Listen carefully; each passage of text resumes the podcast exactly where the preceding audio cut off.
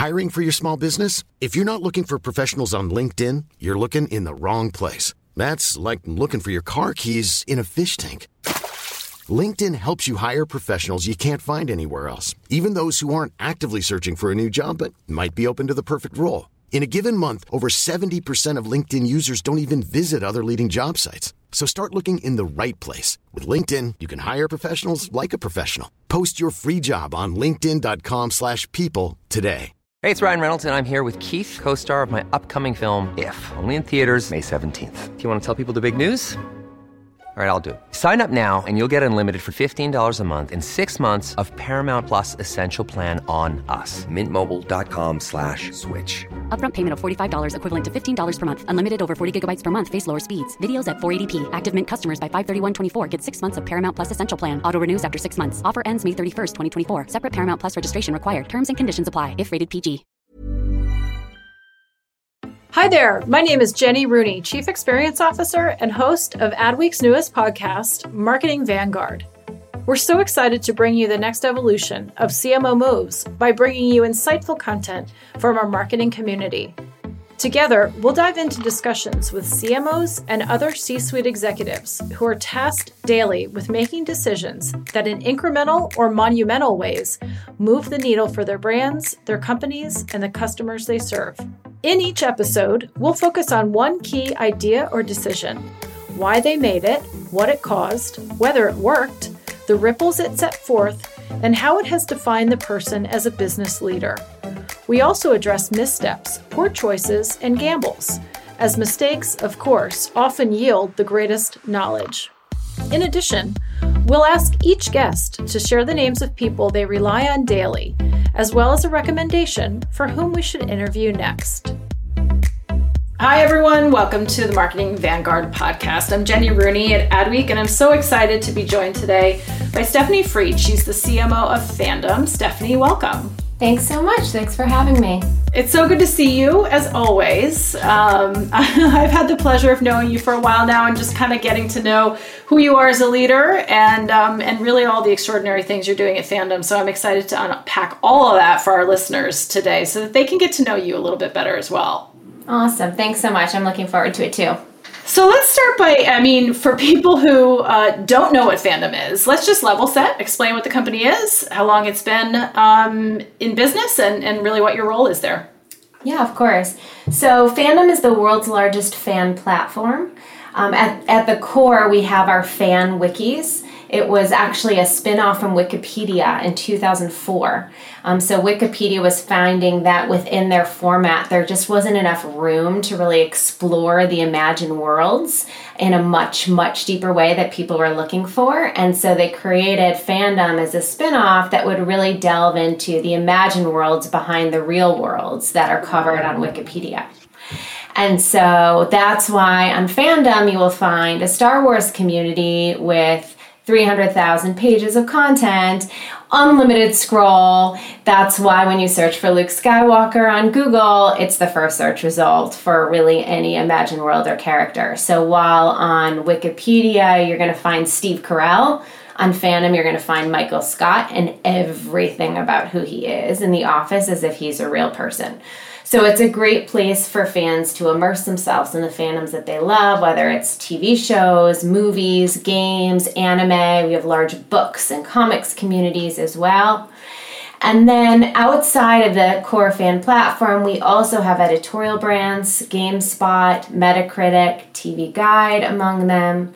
And then we also have a PC gaming business called Fanatical um, which is a place where we sell direct consumer gaming keys, which obviously also fits really nicely within our gaming wikis and this entire kind of ecosystem of a one stop shop for fans.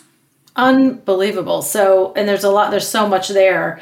Um, you know, it's this concept of the imagined is real, mm-hmm. I mean, the imaginary is real, and so that's that's really what you've built the business on. Um, that's no less real than anything else, frankly. I mean, it, talk about engagement and storytelling and content and um, characters and things that people just want to learn about and engage with. So, um, super super interesting. Your CMO there. Um, talk a little bit about your remit, but also sort of what got you to this place. Yeah. Um, so I guess maybe first what got me to the place. So I, have spent my career in media. I was at NBC, I was at Vivo, I was at Discovery, I was at Condé Nast. So I've worked across really every type of media and every type of fandom. I'm a huge fan myself, um, and I've always loved you know working in this space. Um, so I was attracted to that and and how we could you know serve fans and help them love all of the fandoms that they love a little bit more through the great things that we could do. Um, I was also really interested, having worked on the on the other side of where we were creating the content, to really use the data that we have around everything that people love to create better content and better games for fans.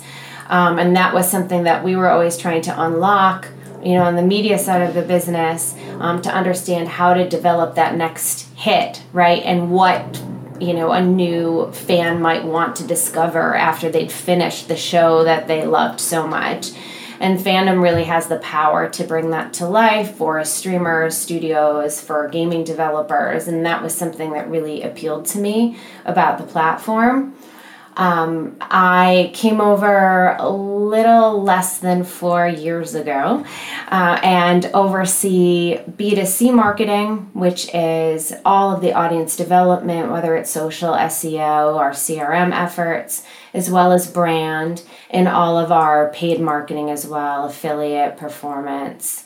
Um, then I also have a B2B group, which oversees the relationships with our advertising partners what is our brand messaging to them? How do we service their business right and demonstrate what we can do for them?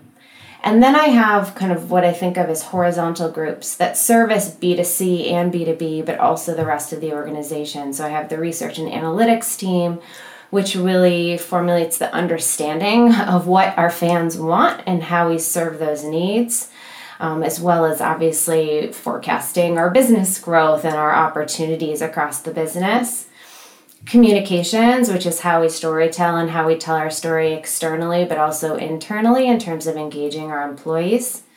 We have an events and experiences business, which also brings things to life both for our advertisers, for our fans, as well as for our creators, the people who contribute to our communities. We have a large community event every year.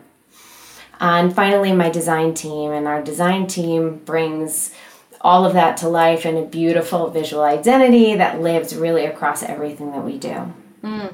You've said so many things there. Um, first of all, you know you refer to to your to your consumer, for lack of a better word, as fans, and you're consistent with that. And really, just you know, I love hearing the lexicon that marketers use. You know, Target refers to its customers as guests, and um, you know the consistency of that because I just think having that consistency and having that laser focus on who you're engaging with, but who you're creating things for is just it's it's evident in how you talk about it. I love how you talked about data and connecting dots because what is fascinating to me and what my question was going to be around is you know all brands are trying to figure out how to engage with customers how to how to create engagement you know what i mean? That stickiness that loyalty that coming back for more thing. But you've got arguably people who um, they already have investment um, and you characterized it as you know we want to talk you know we want to reach people and um, identify what they love and help them love a little more right? Like kind of go beyond. So it's not you have an engagement it's almost like your game to lose if you will and i hate to use it that way but it's like you they already have investment and engagement with these platforms these stories these content. So your goal is just to enrich that and sort of expand that. Is that a fair way of expressing it? But that's a unique um, challenge to have is it, it really is. It really is because and i always try to kind of explain it or find kind of a complementary business and I actually have a hard time doing that of you know saying we're like the x of y um, because it is so unique in that we also you know we have 350 million visitors every month. Mm.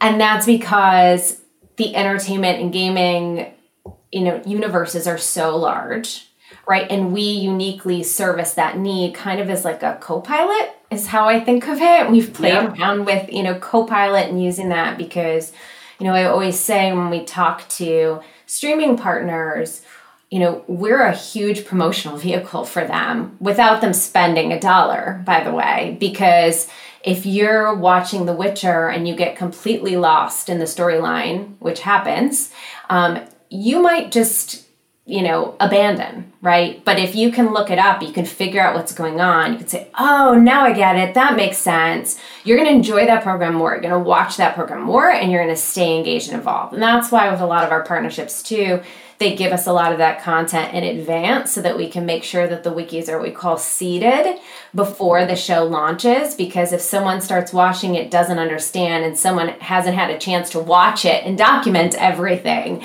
um, then we're kind of behind. Um, and so we kind of fuel that love, that passion, and can also turn people on to obviously other IP, which is the advantage. But I think a lot of our traffic currently, you know, comes from search as people are, you know, watching something and saying like, you know, what's the recipe for XYZ in Minecraft? They're going to end up on fandom.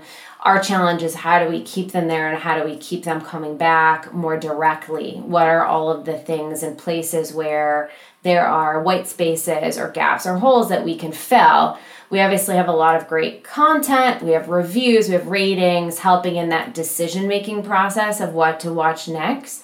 And what we're also trying to do is play within that space of like how people kind of come back to the next season. So whether it's calendar updates, reminders, places to save your favorite Ted Lasso quotes, um, what are the other things that we can do for fans? Um, because none of that really lives in one place. People use tons of different tools across different platforms to have conversations or to get reminders or to have their, you know, watch lists how can we bring all of those things together? So that's really what we've been working on is how we create kind of a more engaging sticky as you said loyal um, fan platform. I love hearing that and i think it's great for our listeners to get that just level set of the world you're living in right? The space you're living in and frankly the the the environment in which you're leading marketing strategy. And so now I'd love, you know, all of that being said and that being great context for us, I want to talk now about you and, and really how you are leading the marketing organization and just what defines you as a marketing leader. Um, you know, with the Marketing Vanguard podcast, we like to get into,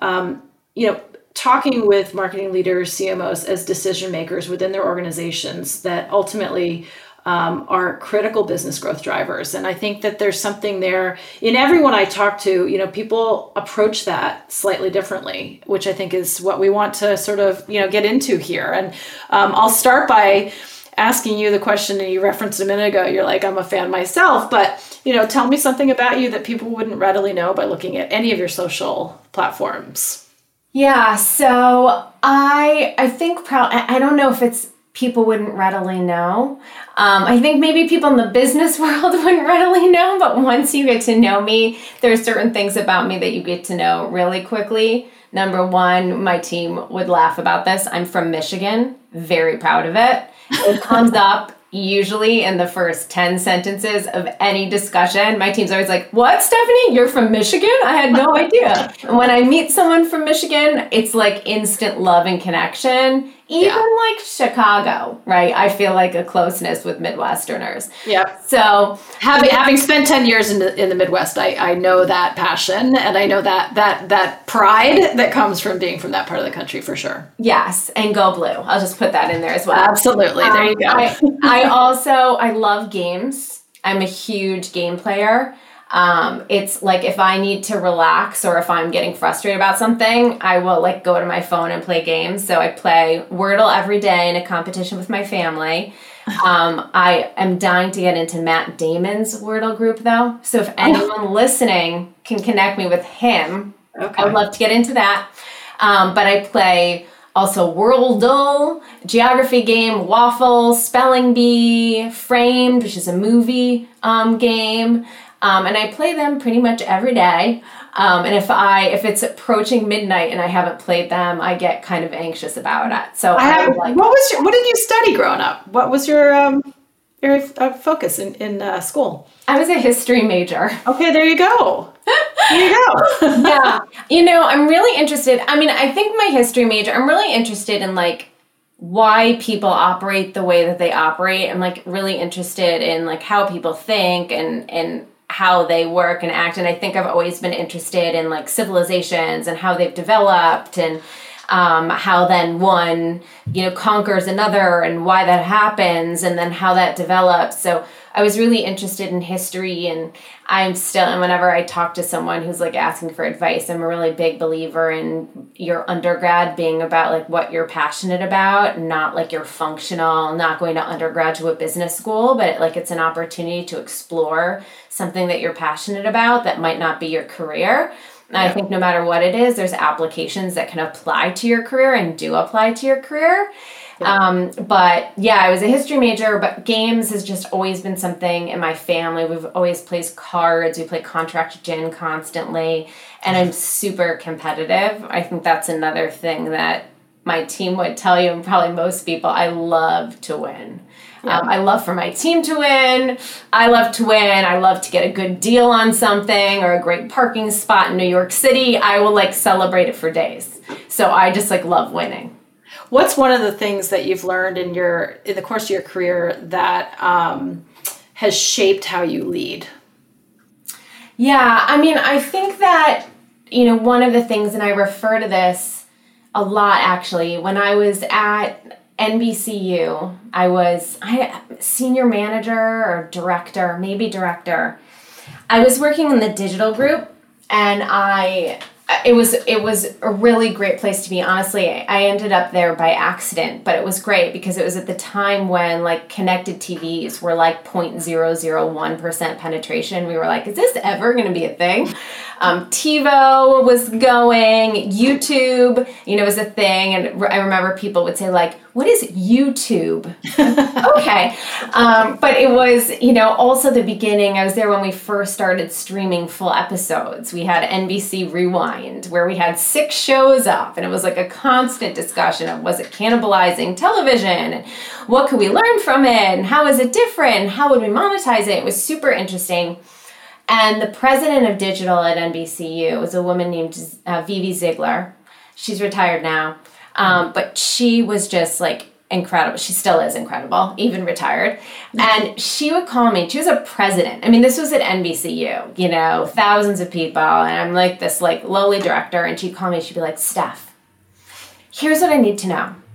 And she wouldn't just like write me a question or ask me a question. She would give me like the full background.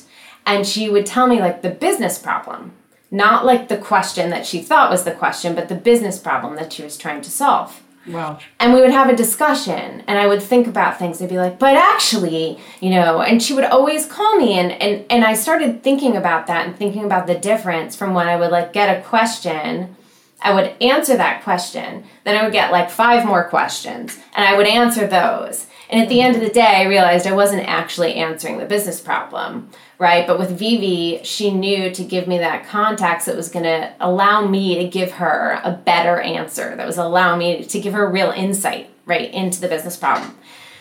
So I always remember that in my leadership style. And whenever I'm talking to my team, whoever it is, I always give the context. I never feed the what I think is the question.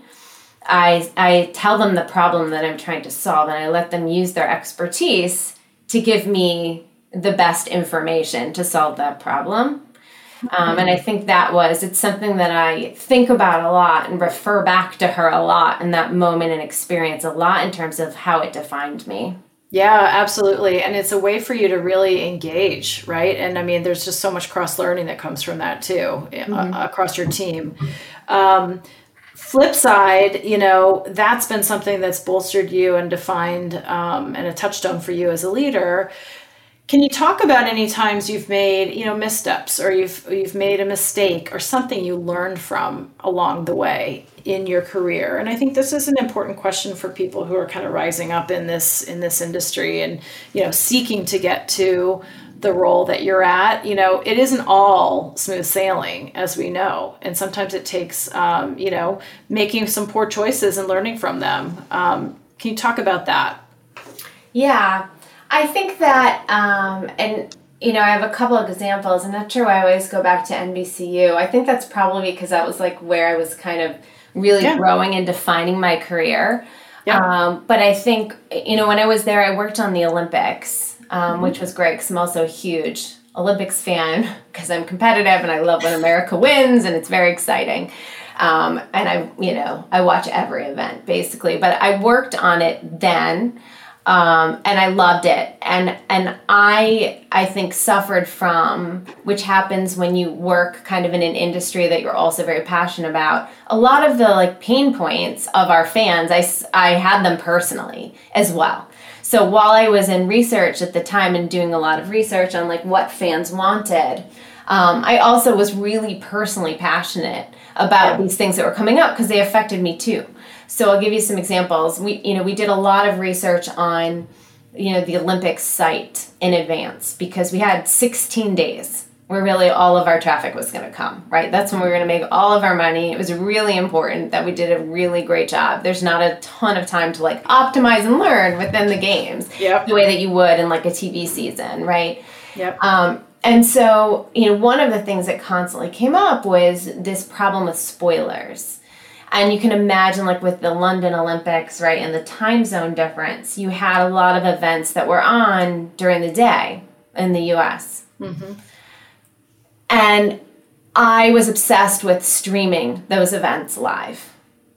But the network did not want to stream those events live because they wanted prime time. And prime time is where they made all their money. Prime time is where everything was saved until so that they could edit it and make it beautiful and put it in the right order and hold people to the end, the very end of the broadcast to see that like, you know, gymnastics, you know, win that everyone was waiting for. Yep. But what that did for digital was it made it so that people were afraid to come to the site because they didn't want to see the spoilers, right? Yeah. They didn't want to yeah. see the thing, right? And then if they did, they might not watch the broadcast. Mm. You know, if that if that gymnast lost, then all of a sudden they don't want to stay till the end of the primetime broadcast. Mm-hmm. So it's this whole discussion, and I think as I have been multiple times, you know, especially when I was, you know, more junior in my career, you know you're really passionate about your piece of the business and the thing that would make your part yeah. better Yep. But sometimes, you know, you don't, you either don't understand or you're not aware of kind of the larger implications of those decisions, which can make you very frustrated and disgruntled um, in your day to day.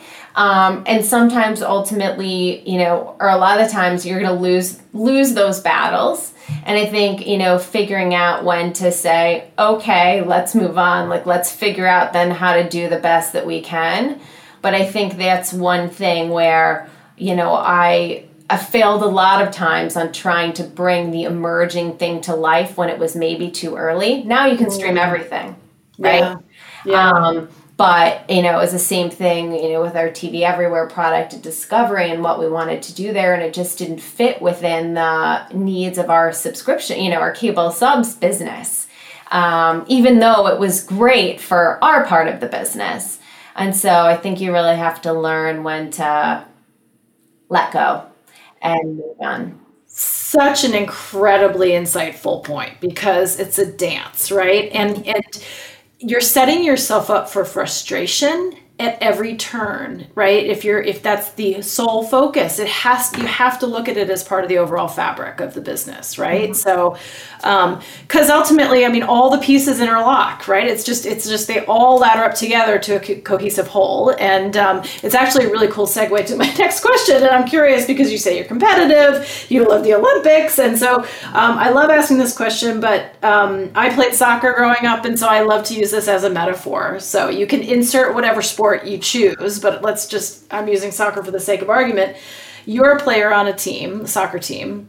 Are you the striker, meaning you're at the at the forefront trying to, to just get those goals and get the you know the the sort of the the celebrity that comes with that? Are you at the midfield where you can really sort of like hold the line and be that connective tissue between the front line and the defensive line, or are you are you at the defensive line trying to protect that goal at all costs from competitor attacks? The other options, of course, that I've heard are coach and goalie. So um, I'll throw it back to you. Yeah, so I'm not a big soccer person, although my son plays now, so I've had to like learn it a little bit. um, but I'm a hockey person um, from Michigan, so I there think it's like a winger, or I think in this case midfielder. Um, and soccer is probably closest to what I am. I I feel like, and, and kind of you're right to my, to my, you know what I was talking about before, is a lot of my role is is like balance um, between taking risks and mitigating risks, and I do that a lot.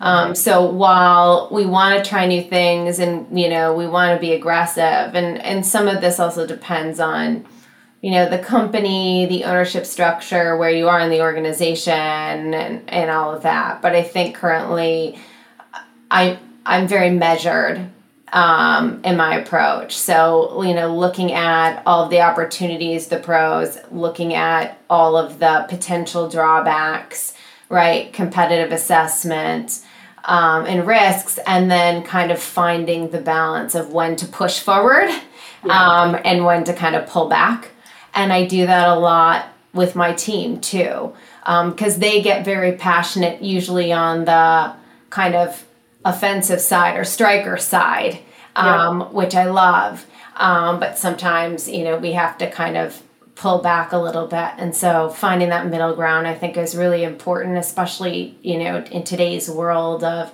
you know, efficiency and cost cutting and making sure that we're making the right choices and the right bets yeah. um, is important to find that middle ground. Um, who are your best collaborators, either in the C suite or among your team or both? Yeah.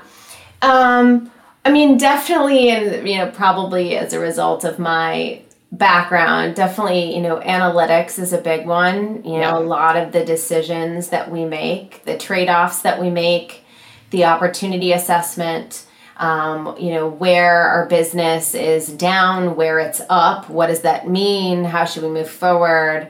Um, measuring the success of experiments that we're doing and how that's going to impact our you know next quarter analytics is really you know involved in everything that we do across the organization and so i work with my analytics team a ton um, on that um, you know certainly engineering uh, as well you know always trying to solve problems, um, whether it's something that's not working um, or something that we need to work or a new way that we need to you know get in front of fans to you know join our email program their creative thinking of how we can do that without speeding down the load time of the site without annoying other fans you know is really important. So spend a lot of time with them and then certainly finance um, as well especially right now um, and I actually love, you know, our finance team and my finance business partner, super creative in terms of, you know, how we figure out how to do things and how to maintain that balance that I was talking about. Um, so not being too aggressive, not being too conservative too. Yes. Um, and yep. that's really important. I love that we've seen the rise of the strategic CFO, mm-hmm. um, and that's going to bode well, I think, for CMOs moving forward and um, the strength and power of, of the marketing organization. We'll be right back with more Marketing Vanguard after this quick break.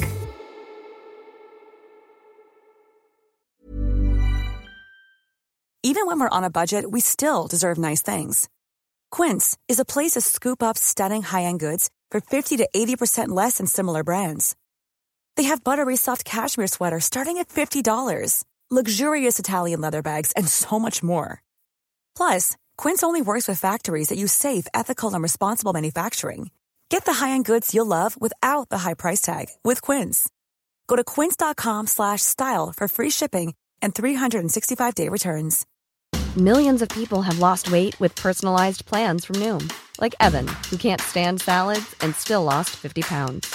Salads, generally, for most people, are the easy button, right? For me, that wasn't an option. I never really was a salad guy. That's just not who I am. But Noom worked for me. Get your personalized plan today at Noom.com. Real Noom user compensated to provide their story. In four weeks, the typical Noom user can expect to lose one to two pounds per week. Individual results may vary.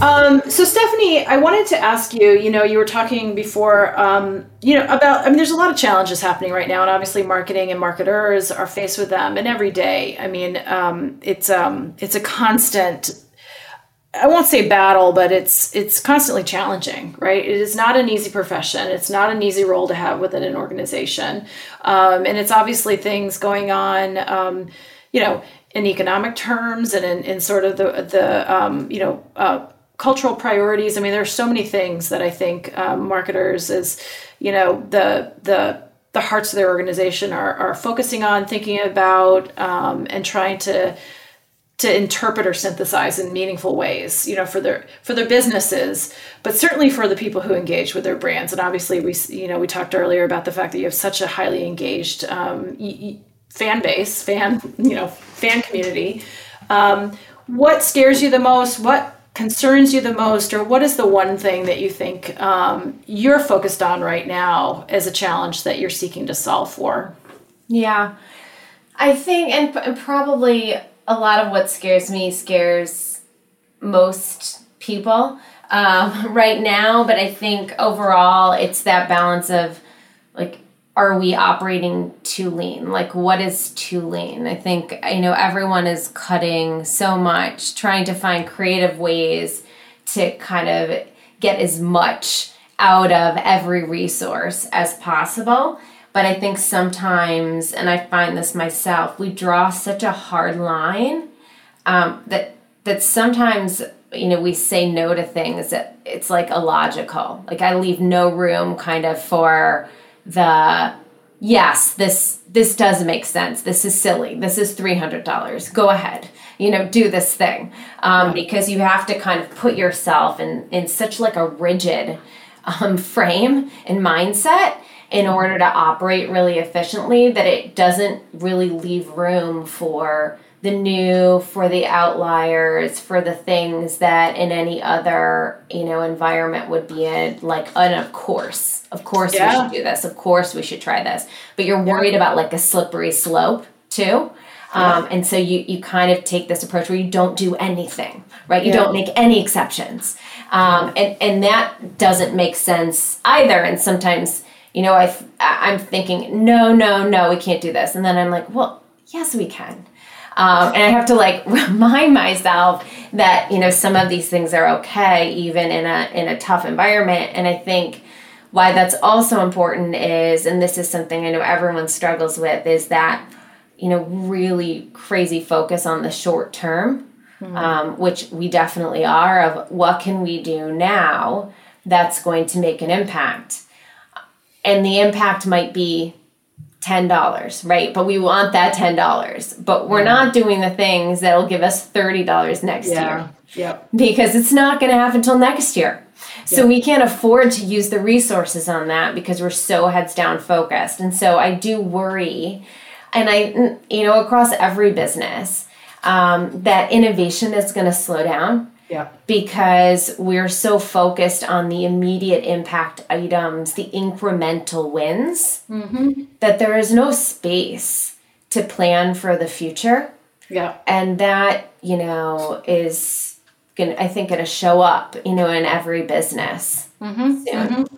Uh, uh, so so so so smart so insightful um, i've talked to cmos before and, and i've said to them point blank, what do you need? And they've said, I need inspiration. And it was such a surprise to me to hear that that's what the answer they came back with in almost a knee jerk way. And I'm like, my gosh, what do you mean? Just, I need to be inspired. And I feel like it's also, um, I mean, the magic of marketing is being able to bring that creativity and sort of that innovation, you know, to obviously to a business. And so that requires inspiration. It requires an environment where you can dream, you can think big, you can think about, um, you know, taking those risks. And what you're talking about is an environment right now where there's less ability or stretch room for that. So that could be, um, that could definitely be detrimental.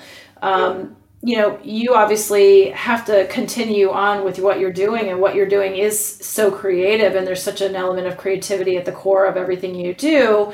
Um, where do you find inspiration, you know, against that backdrop of challenge? But how do you keep yourself inspired, and how do you keep your team inspired? Yeah. Yeah, no, that's a really great question. And I think, and um, my team, my team is so, so creative so innovative and they have so many ideas and i it always makes me sad because sometimes I feel like my job is to like put dollars against, you know, those ideas and make sure that we can actually do them um, yeah. in a way that fits within our business model. And so, how to, which sometimes, you know, I tell them takes more creativity is to figure out, you know, how we can do this thing, but how we can do this thing in a way that has an impact preferably as soon as possible. Yep. And so it, you know, maybe makes you, you know, have to think a little bit harder. Um, which it's is got, it's got to be the and, not the or. Exactly, yeah. exactly. But you know, I get inspiration, you know, outside of my team from a lot of places. I mean, one of the things, um, this is something that one of my managers a long time ago told me in my review. It was like, you need to know more about what's going on in the industry. You know, you need to like read industry news um, and I still call it my industry news time, which is hilarious. But I've gotten much, much better at it because I have realized that when I am aware of everything that's going on in the industry, I do bring better ideas to the table and I do have better contacts. So let me ask: Is that the industry? Uh, is it that the advertising, marketing, brand industry, or is that the the the industry that fandom lives in? So it's both. Okay. Um, so, you know, I read the information um, every morning, uh, which, you know, tells me what's going on, certainly in media, but in technology overall, right? And trends and how things are changing and moving. And that's really interesting. Uh, I also read Puck, um, Puck is there's kind of a lot of insider information on the entertainment industry and what's going on with streaming. A lot of great stuff on the writers and actors strike that really informs actually my thinking when it comes to like forecasting our business and thinking through the 25 different angles which i could talk to you about forever but won't but you know i that's so, a massive Im- impact that i'm sure yeah in, in so many different ways uh, positives and negatives. Obviously we all want those strike to conclude as soon as possible and i'm hoping i know you know we can get better content for fans again soon but the, you know, I think that really helps inform my thinking. And then, you know, I obviously I get, you know, Adweek every morning, um, read those pieces. Uh, there was a great piece about um, um, Sejal um, from Converse, who's a friend yeah. of mine from business school.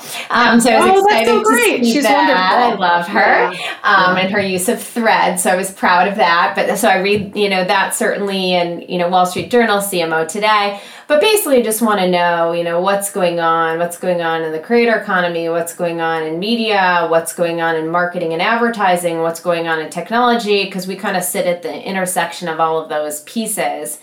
And so I get a lot of great ideas. I forward a lot of things. I say, what about this? This is interesting. What about this angle?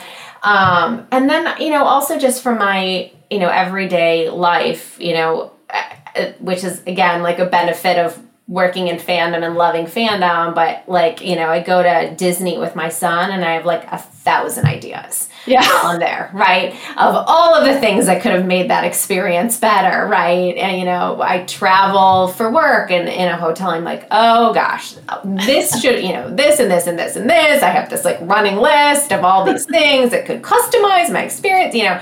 So I think about those things just as I like interact as a person who's interested in like how products are developed and services and loyalty and, and all of that as well. And I kind of bring that to the conversation too. I see consultant in your future, potentially.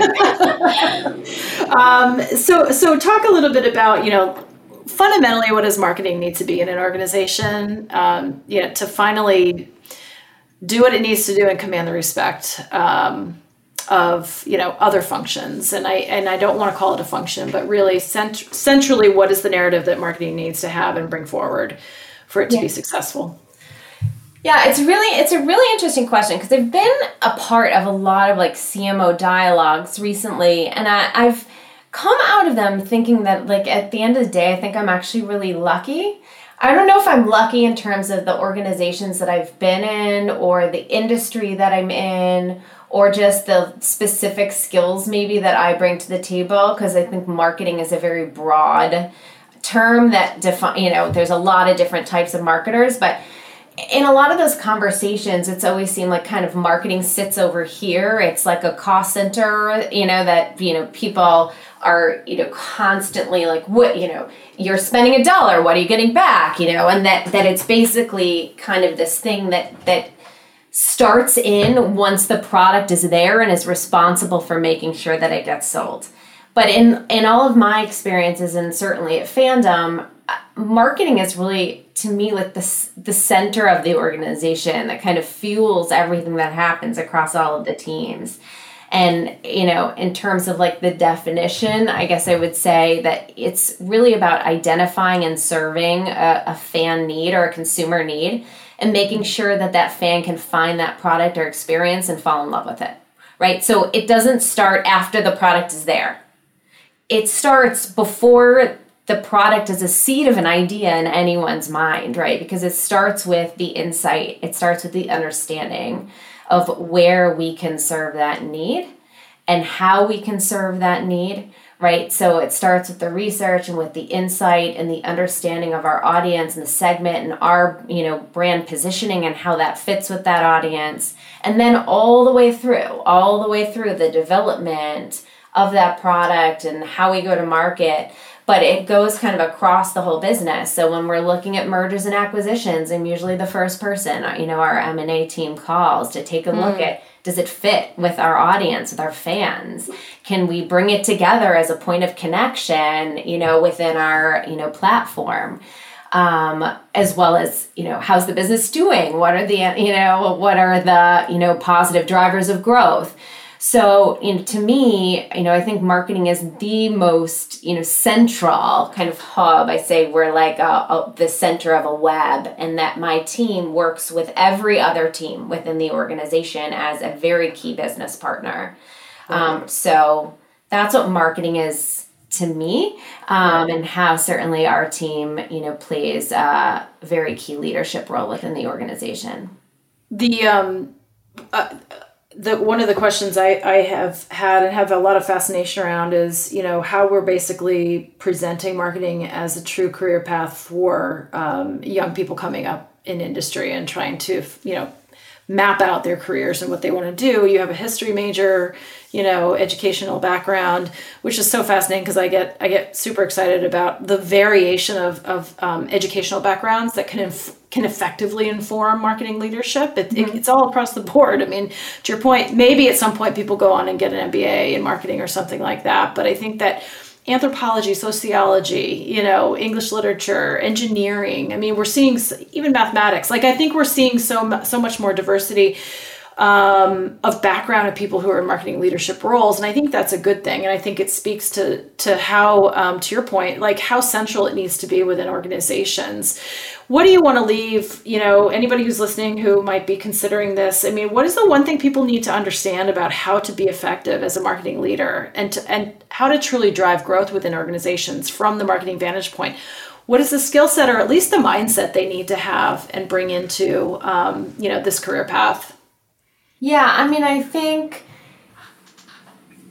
I don't know if this I you know, I think like curiosity about what's next or what could be or what something could develop into and bringing, you know, I always said, you know, my career began in research um, because I was just interested in why people make decisions. What is it that they're looking for? Like, how can we make products and services and experiences better for them, right? By focusing in on that core audience that you're going after.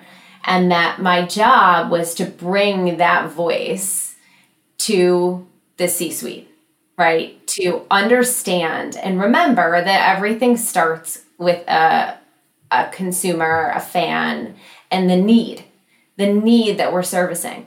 How you then monetize that, what products and services you build on top of that, right? That's easy once you actually have a fan who's getting something that they desperately want. Yeah. And so, you know, I think that that understanding, you know, thinking about drives everything. Drives yeah. everything. Yeah. Whether you're coming up through social media or you're coming up through CRM or you're coming up through you know brand management traditional brand management or creative or research you know thinking about that uh, who is your audience? What do they need? How are you servicing that in a unique and differentiated way that connects you know across all of the things that you're doing and thinking about? So I think thinking about that and remembering to reach across the aisle to your colleagues to kind of build together because a lot of the time you might start in one of those side you know you might be in a social media group or you might be in a crm group or you might be in sales marketing or you know whatever. The power really comes from bringing all of those points together um, to make sure that you're consistent in your messaging and what you stand for with your fans and bringing that to life in a really fun 360 way so it's understanding the fan and the insight and then bringing that together to create really exciting, you know, fun and brand connected experiences. Couple last quick questions. Um, obviously, I have to ask the AI question. It was, you know, talked about so much in Cannes, and obviously, it's sort of the uh, the latest um, focal point for so many marketers. But I am curious to know how it is impacting your business how you think about it, how you think about harnessing conversational AI, and how it could fit into the work you're doing, um, both from the you know the fan experience standpoint and fan engagement standpoint, but also internally. Yeah. So you know, it's definitely already playing a role in terms of like our platform and our product and how we can create more compelling features for fans more quickly and at scale. So I'll give you one example. We have quizzes um, the quizzes, you know, were written by people, but based on the content that already exists within our wikis. Right now, we can actually create those wikis trained off of only our own data, um, but we can scale those much more quickly to create really fun quizzes and trivia for fans. Um, so that's something that we've been using and scaling we obviously have some human checkpoints to make sure that they're accurate and we're working out some of the kinks of things that we see. But that's one area where we can create more. It's not replacing anyone's job, it's doing something that we wouldn't have been able to do without it. Yeah. Um, similarly, on the B2B side, as an example, we do you know large events activations for for clients um, at you know fan events. Like we just had some really great activations at uh, San Diego Comic Con as an example. Mm-hmm. And the team, who's incredible, comes up with these amazing ideas that sometimes are really hard to visualize, right? But they're explaining with words like what it's going to be, and it's in the deck, and maybe we have a couple like stock photos but we've been able to use some of the tools to actually put like a more visual storyboard together that mm-hmm. brings it to life in a more compelling way. Um, like Peter Naylor, who's over at Netflix now, he always says sight, sound, and motion, sight, sound, and motion. Um, and sight, sound, and motion it works. Um, and so, again, those are things that we would have never been resourced to do and wouldn't have gone that extra step but does help bring it to life really easily. So we've definitely found a lot of ways to, uh, you know, I would say enhance our business. We haven't jumped in on, you know, replacing engineers with it, you know, with coding. I think there's a lot of issues with that in terms of also like security and and and other things. Um, and so, you know, I think we're really using it to enhance right now. I like to say in marketing, it's also really good at solving a, the blank paper problem. Mm-hmm. Of getting kind of some ideas, some brainstorming, again, things that yeah. we don't always necessarily have time to do. Desk research also yeah. don't have time to do. It's like um, a jump jump start mechanism. exactly. so so yeah. that's how we've been using it um, currently you know, I can't, I can't say that it's doing 30% of the work that, you know, people at fandom used to do, but I will say that it's been really helpful in a lean environment mm-hmm. to make, uh, you know, stronger impact. Uh, two last quick questions. Um, if vanguard, literally defined, means a group of people leading the way in new developments or ideas, what is an example of a development or an idea that you've had um, that you're particularly proud of that you think has led the way for your company or for the industry? Yeah. Uh, so it's funny because you probably don't know this, but we call people at fandom fan guardians, which was a Didn't combination of Vanguard and like guardians. Oh my Uh, goodness. So like so you know, thinking about it as like leaders or protectors of fans. Yeah. So, you know, so and you know, I was part of coming up with that. So that's one There you go. Oh my gosh. that I made. Certainly, um, you know, I, I think I don't know if there's like one thing that I you know changed in the industry. Although I did do a lot of work on like ad measurement and attribution earlier in my career that I was really proud of, um, and did a lot with the IAB around that to kind of change how we measure impact and attribution and make sure that it's valid and actionable, which I was really, really passionate about, um, and still am. Um, but you know, I think one thing that I guess is part of like my mantra or my philosophy is the like, what's one more? What's one more thing? Um, which I say a lot. So what's one more thing we can offer to a fan? One more thing that we can offer to a partner brand? Because I think sometimes it's overwhelming to you know innovation and inventive thinking and we've you know done a lot of that work with the team. But if we can do one more thing make one more thing better um, fans not only you know find out more about ted lasso but they can save their favorite tedisms or watch our honest trailer about ted lasso or read a review and what if partners don't only get media to serve their campaigns, but they can also better understand how to create those campaigns or the programs that those campaigns are about much earlier?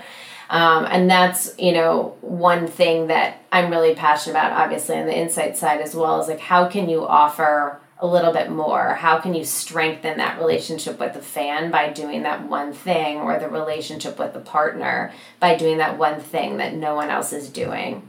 And so that's how we kind of operate and grow. I love it. Um, last quick question Who is next? Um, we asked this in, in sort of a spirit of a pay it forward um, um, mentality. You know, who would be the next industry leader that you would recommend we interview for the Marketing Vanguard podcast? It can be somebody you know, somebody you admire from afar. Yeah, so I don't know if you've had Sejal, but I would recommend Sejal Shah from Converse because she's awesome. And I think it's She a is. really interesting brand. And within Nike, it's very fascinating. So I, I think you know you learn a lot. And I also really love um, Andy Rebhun over at Cava. Um, Awesome. He's Yep. awesome, and I think he's now got the title Chief Experience Officer. Um, but you know, is at Cava now, but came from El Pollo Loco and has a really great kind of take on how to create a really um, positive experience for for people in you know the QSR space. Um, and you know has really interesting perspective, so I'd recommend him as well. Amazing. I love, love, love both of both of those people, and um, and we will make sure to definitely have them on the podcast moving forward. So, Stephanie, thank you so much. It's always a pleasure. Um, I've loved learning more about the company, and also um, particularly about your path and your journey, and really how you're leading the company forward, and also having such an impact in this industry. So, thank you so much for joining me. Thanks, Jenny. See you soon. Thank you for listening to Marketing Vanguard, part of the Adweek Podcast Network and ACAST Creator Network. This podcast was produced by Jordan Pretano, executive produced by Al Manarino and John Heil, and edited by Lane McGibney at Boutwell Studios. You can listen and subscribe to all of Adweek's podcasts by visiting adweek.com slash podcasts. Stay updated on all things Adweek Podcast Network by following us on Twitter at Adweek Podcasts. And if you have a question or suggestion for the show, send us an email at podcast at adweek.com. Thanks for listening.